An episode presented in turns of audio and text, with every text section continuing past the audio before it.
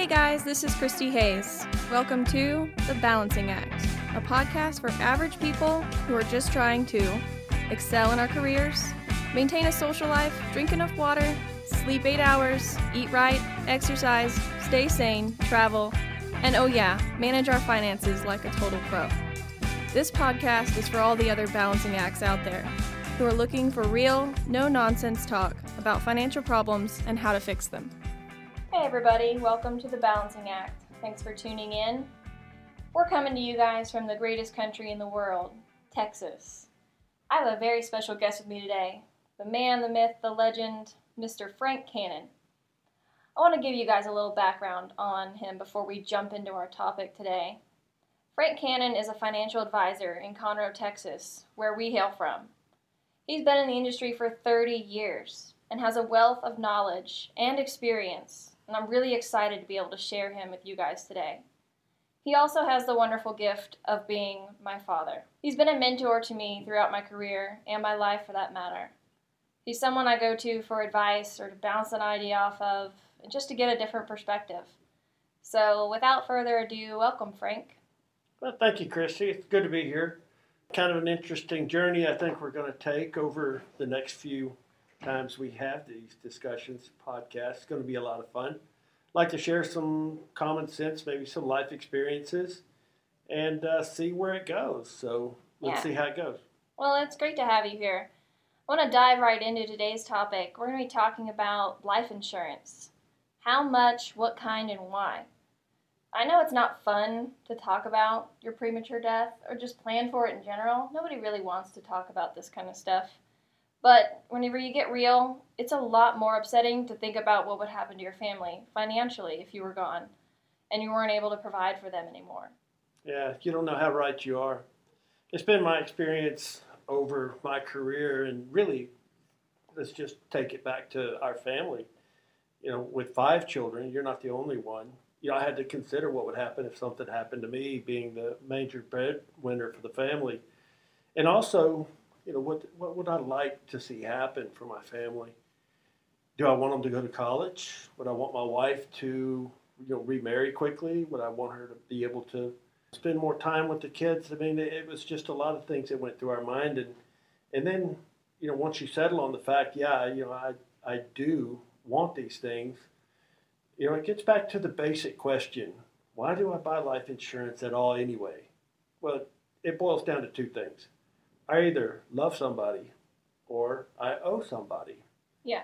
So I mean, if if we have a mortgage, naturally I owe somebody, and then my love for my family would compel me to consider, you know, life insurance. And if something happened, you know, how would they really make it day to day, and what would be the economic impact on them with my loss? Yeah, and we were kind of touching on the idea of you know the difference between somebody who's single, you know, but has Yeah. a mortgage. So then they're going to have that owe somebody side, whereas somebody with you know they'll still have the mortgage probably and, and, and a couple kids. Yeah, don't mention the cars. Yeah, and so they they owe somebody and love somebody. It can be definitely both. You know, you want your family to be able to live the kind of life that they were living before. Buy groceries, pay for childcare if they need it, live in the same house. You know, she's not going to have to run out and become a fry cook right away or, or feel compelled like she financially needs to remarry. It gives them an opportunity to make a decision based on their needs and, des- and desires and not the decision based on some sort of tragic and emotional event that had just befallen them. Yeah. And you know, it's kind of hard today's dynamics that are that are so different. You know, you could have two professionals, and both of them are you know substantial. You know, in their ability to earn income, and they both have a need to stay in that that income generation, that occupation. You know, we assume that there's a, wife at home. That's not always the case. It No. could be you know vice versa, or the kids are you know they stay with grandparents, or they are in a very expensive school or daycare for childhood development. So we, know everything is, is very fluid in the, the process of deciding well, how much life insurance do we need. Yeah, absolutely. And, we w- would one be dominant than the other, one spouse? So I have you know X amount with one spouse and a smaller amount or greater amount with the other spouse. It just it's something that really has to be developed through some questions. Yeah, some financial planning. And that kind of leads me to my next question. One of the biggest questions out there is always how much life insurance do I need?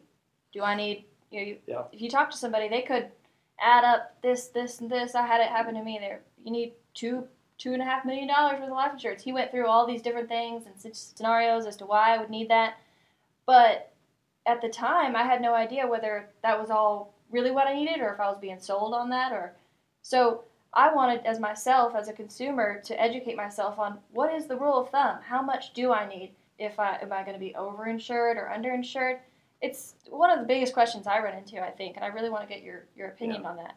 Well, and again, it's it's developed over questions, and, and a lot of times, whenever I ask questions with with uh, potential clients, it always leads to a follow up question. But you know, the, the the basic rule that I like to look at is I start with about ten times the the family income, and whenever you start looking at ten times the family income, if I look at you know hundred thousand dollars of family income, then I know pretty much that you know a million dollars is a number that everybody can get their hands around because it's basically 10 years worth of income. You know, it sounds like a lot of money when you say a million dollars, but if you have a million dollars and you're trying to live on it, it becomes a little different picture, especially if it's kind of the rest of your life or over the whole family's lifespan. So it, it's something that needs to be developed and really two, two and a half million dollars on a hundred thousand dollar breadwinner or income, family income would seem to be a little bit of, you know, on the high side. Yeah. But life insurance agents are really good at developing out that commission. Yeah. So Absolutely. you have to be careful, and I I think that you're finding something that you can afford on a long-term basis for life insurance is something else that has to be considered. Yeah, and that that that kind of drives me to the point of, of what kind, what kind of life insurance are we looking at? And you know, most young people I talk to, my advice to them would be to get a 20 to 25 year term policy because it's really where you get the most bang for your buck. You get the most insurance for your money. Using a life insurance policy for retirement savings or as a savings account is, is a terrible investment. I'm going to say you're better off, but there's some quotation marks around that. Because in order to be better off, you've got to be a structured person, someone who can actually implement the plan and follow it the way it's meant to be done. So I'd say you're better off if you get the term insurance that's cheaper. You're going to get the most insurance for your money. But you're going to take the difference between the whole life policy you would have gotten and the term policy that you're going to get and go ahead and automate that savings. Take that amount, the difference between the two, and start putting away that money as if you were spending it. And invest that into some growth stocks, into some ETFs or mutual funds. Get that invested, get that growing. At that point, you'll have control over your money. You're not going to be overpaying premiums so that the insurance company can hold on to your money. And yes, it's tax deferred and that's nice, but if you ever needed that money, you've got a 10% penalty plus tax if you take it out because of the tax deferred growth. And I think yeah, think prior to 59 and a half. yeah, prior to Yeah. 59 and a half. It just I think it just allows you a bit more control over your savings. You have more control over how you want it invested. And you know, in the next when 25 years comes up, you've you've built up a nice little fund there and you've got some savings, you've got your life insurance. You know, who knows what will change in the next 25 years, whether you'll really feel like you need that anymore, whether you've got, you know, obligations with your kids or if your mortgage is paid off, any kind of inheritance that you might get. Stuff stuff changes throughout your life. So tying yourself to that whole life policy, it may be better just to go ahead and rein back in the control of your money. Yeah, I think I hear what you're saying, Christy, and, it- and you're right because you know buying term and investing the difference is really the basis around owning enough life insurance. Most young adults cannot go out and buy two million dollars worth of whole life insurance, but they can go out and get two million dollars worth of term insurance. What they're missing is that saving, the savings component, and all insurance is built, all life insurance is built on a chassis. Basically, it's an annual renewable term because every year that you get older, you get a higher premium. If I was to reestablish my life insurance on an annual renewable term basis, every year would be a higher premium. But this way, if I buy a 25 year policy, I get to average out all of those years and then I get a steady, constant premium for 25 years. So let's just take a, a million dollars on a 27 year old. Let's say that it's $17 a month. Or let's just use $20 a month. I mean, come on, guys. 20 bucks a month. That's a Starbucks. I mean, or, or a couple of Starbucks. I don't Yeah. know. I don't go to Starbucks that much. Every, every time I show up here, it's 20 bucks. Yeah. Now, then the investing the different side. So let's say that really in your budget, you had $200 a month that you could put away towards, you know, life insurance or life insurance and a side savings fund. And over the next 25 years, you know that that premium's not going to change. Your policy's a million dollars. It cannot go down. If anything happens to you, bingo, your family has $1 million paid in tax free that they can live on. Yeah. Number two, let's say that our sinking fund, which is what you were talking about, is kind of a savings account on the other side. We have $180 going into that, and that doesn't count your 401ks and all your other fun stuff. But over the next 25 years, all of a sudden we have these commas and zeros that appear on our savings accounts. We're starting to build a sinking fund against the need for life insurance. So in other words, we have 250, 300, 400,000 dollars saved Yeah. at that point, and we look at our life in 25 years because remember you were 25 when you bought it. You're now pushing 50. You relook at this and you say, you know, I wouldn't mind having life insurance for, you know, take us out to 65. So you look at a 15 year policy, and maybe I don't need a million anymore. Maybe I need 700,000. Maybe I need 500,000. Let's leave it at a million. Let's say that a million now is not $17 or $20 a month, but it's $120 a month. Is it still worth it? Well, absolutely. So, guys, life insurance, there's a place for it. Yeah. Um, there's a definite place for it. And there's also a definite place for investing the difference. So, these are some things that if you're going to buy life insurance, be sure that you consider saving money on the other side. And it really doesn't have to be within the life insurance policy. Yeah. There's a lot of gimmicks and costs that are there. And I've been doing this for since 1983. Seems like too long. Thank you. I kind of want to wrap up this topic and just go back over the three points we wanted to, to really get across to you guys to consider. Number one, you know, why do you need life insurance? Why is it important? You owe someone or you love someone. Just ensuring that your family is able to continue the lifestyle they were living prior to having that catastrophic event happen. And number two, using life insurance as a retirement account is really not the best route to take.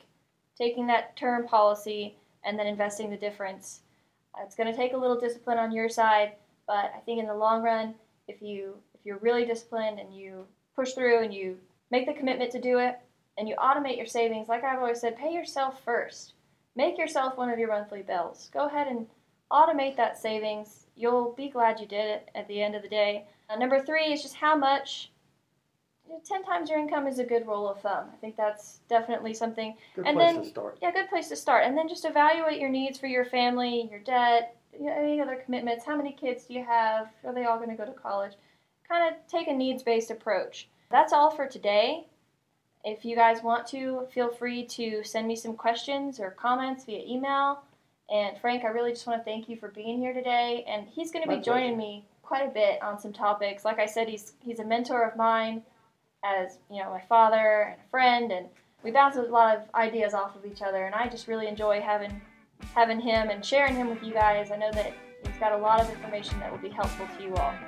That's it for this episode of The Balancing Act. Remember, living below your means in the good times is the best way to survive the bad times. I'm Christy Hayes, and as always, thanks for listening. The information contained herein is provided solely for informational and educational purposes, reflects only a summary of the topics covered, and should not be construed as the provision of personalized investment advice or the making of any investment recommendation. Rather, the contents simply reflect the opinions and views of the speakers, which are subject to change without notice. There is no guarantee that the views and opinions expressed herein will come to pass. Listeners should conduct their own independent investigation into the topics covered and should consult their professional, financial, legal, and tax advisors before taking action on any of the content contained in the podcast. Investing involves risk, including the potential loss of amounts invested.